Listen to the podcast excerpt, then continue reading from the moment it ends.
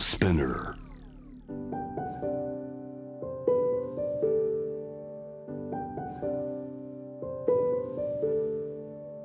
福本敦子の聞くコスメ。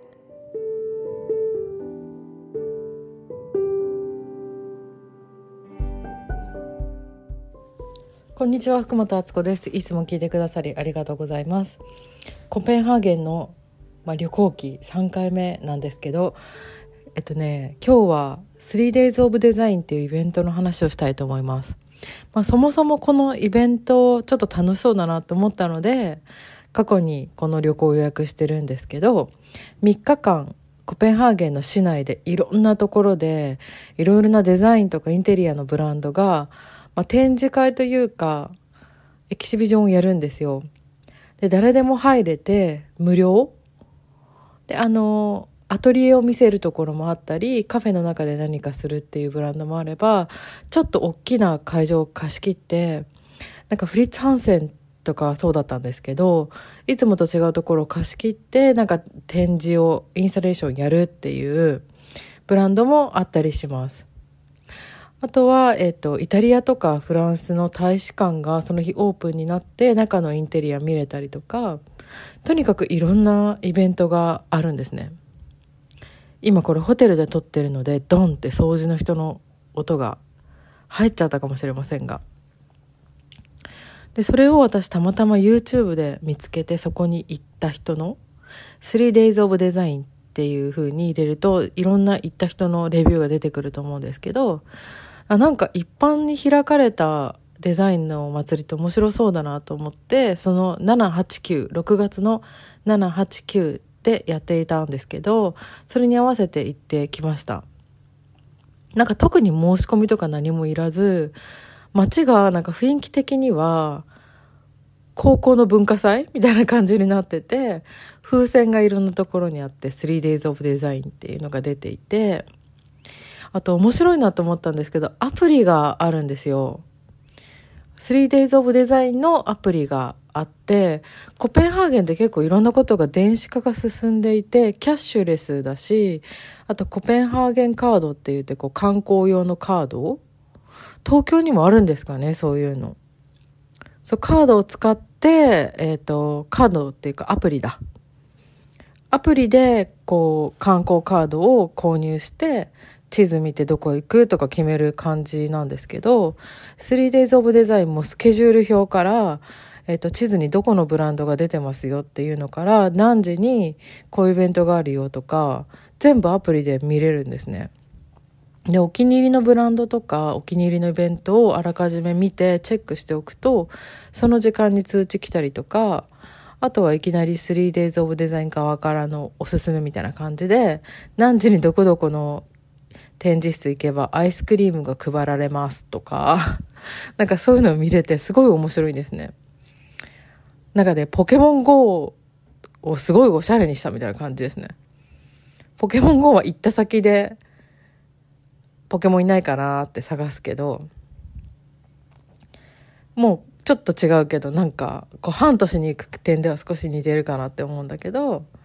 管理がしやすいんですよ。で、それ見ながら、じゃあたまたまこのカフェ行って近くで展示何がやるのかなっていう見方もできるし、あらかじめリストを見て、ここに行きたいっていうのもできるっていう感じでした。290以上のブランドが出てるので、まあ回りきれないんですよね、正直。だからもう私は目星をつけて、いくつか好きなところ、ここ行ければいいかなっていう最低限のところを決めて、そこだけを見に行くっていう感じにしました。で、歩いてる時になんかその風船のマーク、ここで展示やってるよっていうのが出て良さそうだったら行くって感じで、なんか入場とかもすごいラフなんですよね。で、見てってね、みたいな感じで、こう、みんながただ楽しんでるのが、もう本当に、本当に高校の文化祭じゃんって感じだったんですけど、やっぱデザインの国なので、あの、その装飾はとにかく素晴らしかったですし、あとお花が会場に行けてあるんですけど、ああ、こういう風な、なんかバランスの生け花とかありなんだ、みたいなこともすごい思う。目への刺激視覚への刺激が私的にはすごい気持ちよかったですあとサマータイムでやっぱこの今の季節ってすごくシーズンがいいのであのお酒とかコーヒーとかサーブしてるブランドとかはテラスでなんかちょっと座れるところだったりあの飲み物出してたりとかするんですけどそこでもうみんながワイワイ楽しそうにやっててビジネスで来てる人とあと一般のお客様ごちゃ混ぜなんですよ。それもいいなって私的にすごい思いました。結構年配の方で、おじいちゃんおばあちゃんで、地元の人もだし、旅行で来てる方も、あの、おしゃれな展示見たりするんですけど、アートはみんなのものだよ。インテリアはみんなのものだよっていう感じの姿勢っぽく私としては感じたので、なんか年齢とかそういうもの関係なくこうデザインっていうものが街に完全に馴染んでるっていうのがすごく印象的でした。うん、楽しかったです。そればっか見てると結構その刺激だからなんだろうなインプットだからお腹いっぱいになって疲れちゃう時も正直あるんですよ人もすごいいるしそういう時は公園に行って30分寝れば回復みたいな感じでなんかねあの都会すぎない中にちゃんと洗練されたデザインがあるからそれがすごい良かったんですよね。あと会場が、えっと、街の中にあるのかそれともちょっと港の方にあるのかでも全然雰囲気が違ったしなんかいろんな角度から楽しめるイベントでした。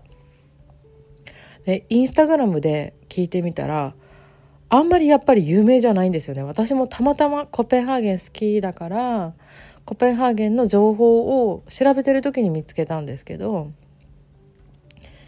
なんかこのあまり有名じゃなさとかも好きだったんですけど やっぱりみんなどうしても大きい都市の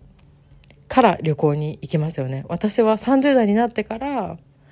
北欧の良さは知ったし気づいたんだけどまあ、でも小さい都市でギュッて楽しむにはとってもいいイベントだったのでぜひいつか訪れてみてほしいです。あの何にも準備しなくていいっていうのが最大の魅力です。頑張んなくても緩く見れるっていうのが、まあ、なんかチケット買ってとか準備してとかやんなくてもアプリ登録しとくだけで緩い感じで見れておじいちゃんも子供もごちゃ混ぜかいみたいなのがすごい良かったなと思いましたうんあと本当に綺麗なもの好きな人はとてもおすすめです。というわけでこの一人喋りの長さで楽しさは伝わったかなと思うんですけどまた聞いてください。インスタグラムとかにもちょっとは情報が出てるはずなので よかったら魚座アンダーバー26をチェックしてください。福本敦子でした。